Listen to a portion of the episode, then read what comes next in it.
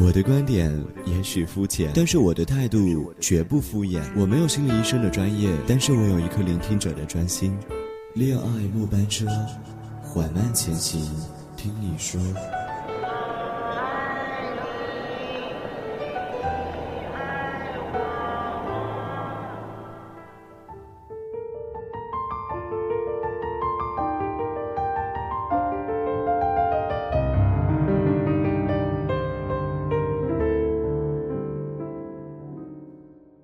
每当夜幕降临，你是否想要聆听这样一种声音？耳朵们，你们好，欢迎收听《恋爱末班车》，我是小雪。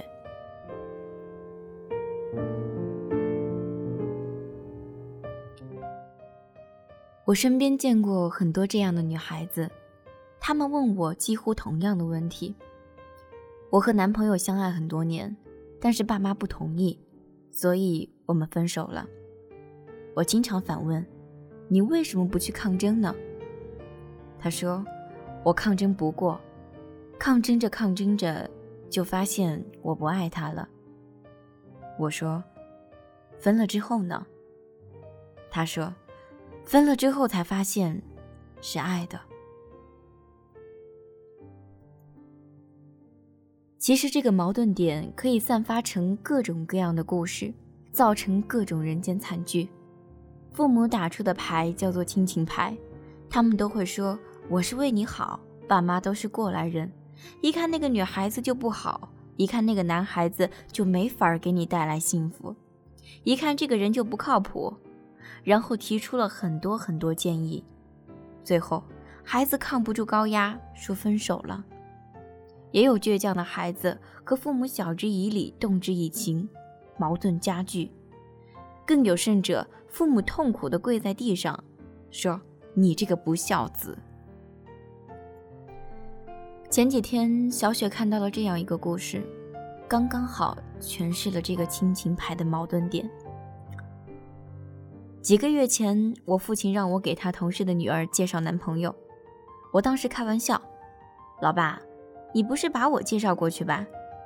老爸说：“别逗了，我可舍不得。”那个姐姐之前有一个男朋友，后来也不知道是什么原因分手了。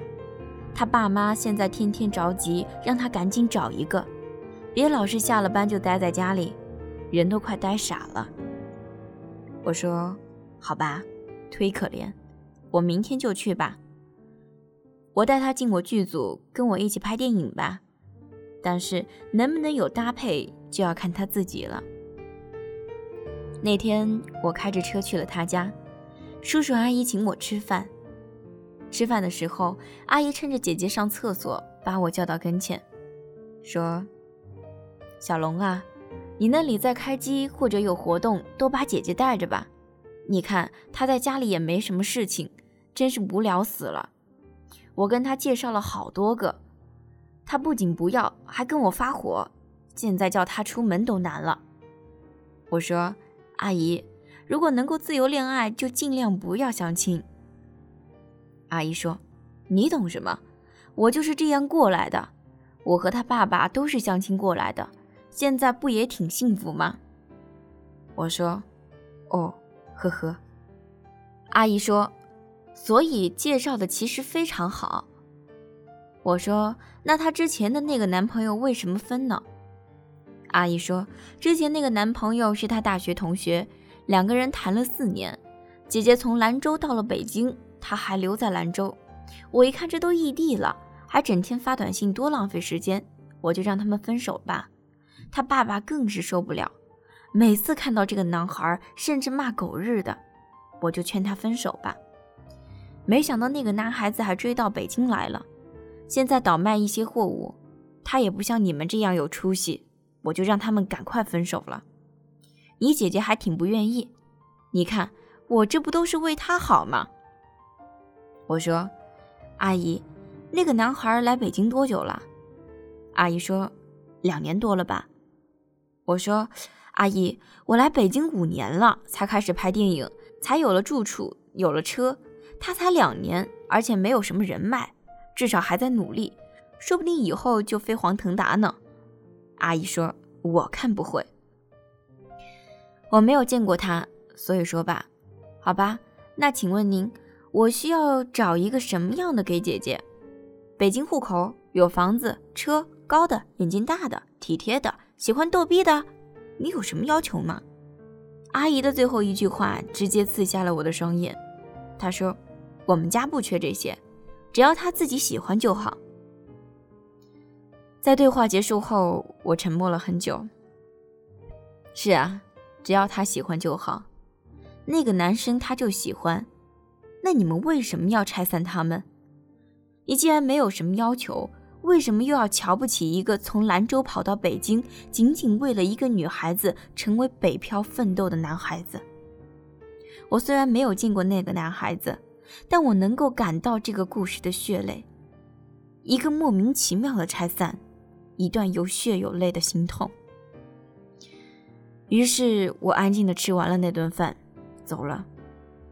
很多父母从小到大都把自己的孩子当成心头肉，在决定了他们的学业事业后，就开始决定他们的婚姻。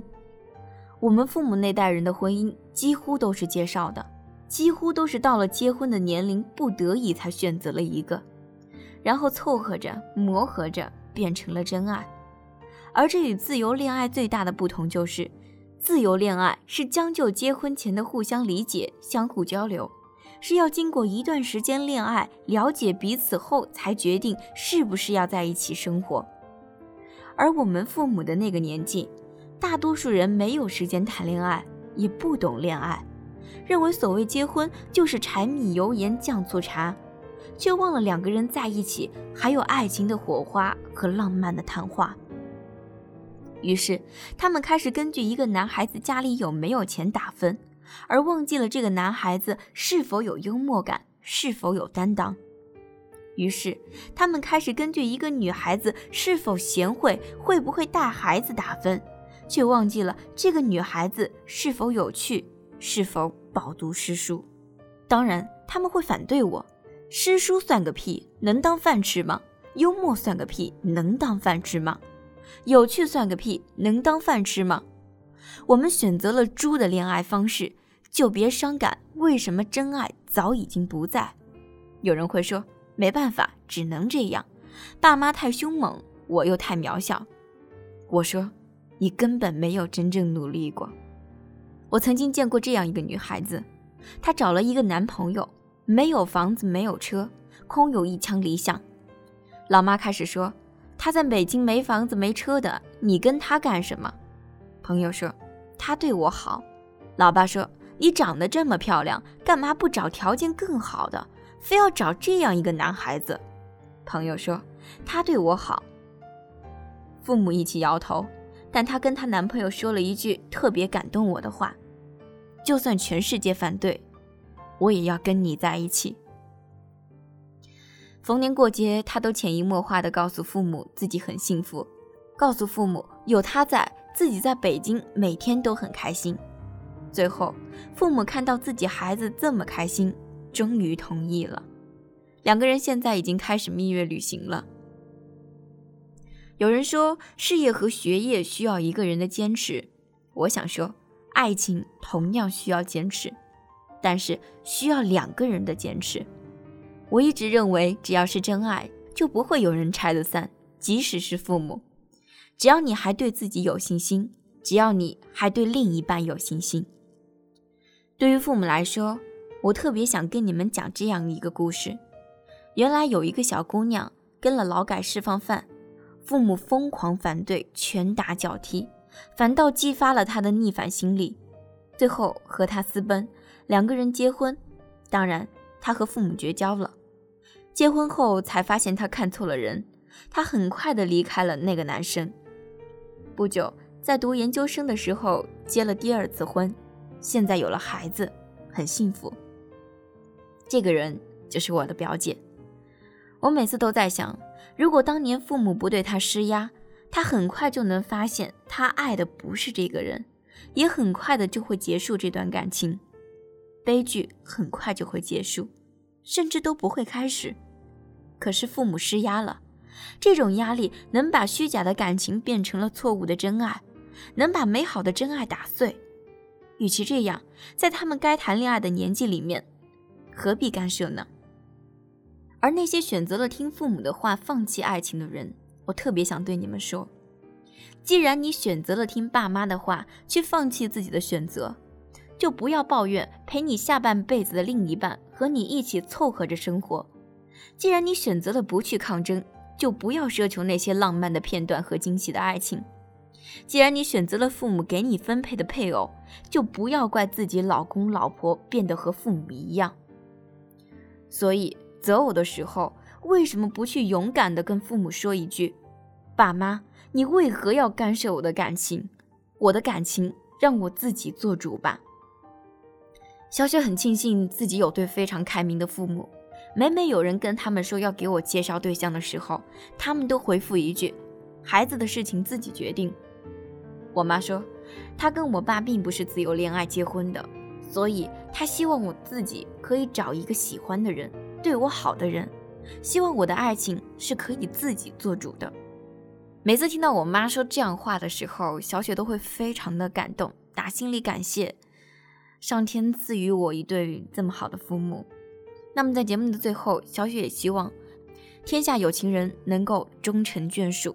好的，今天的恋爱末班车到这里就结束了，让我们下期节目不见不散，拜拜。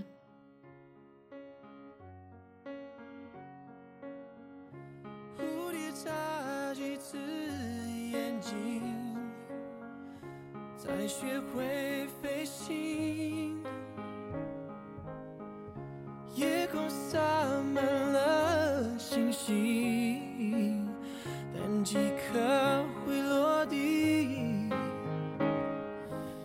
飞行，等你追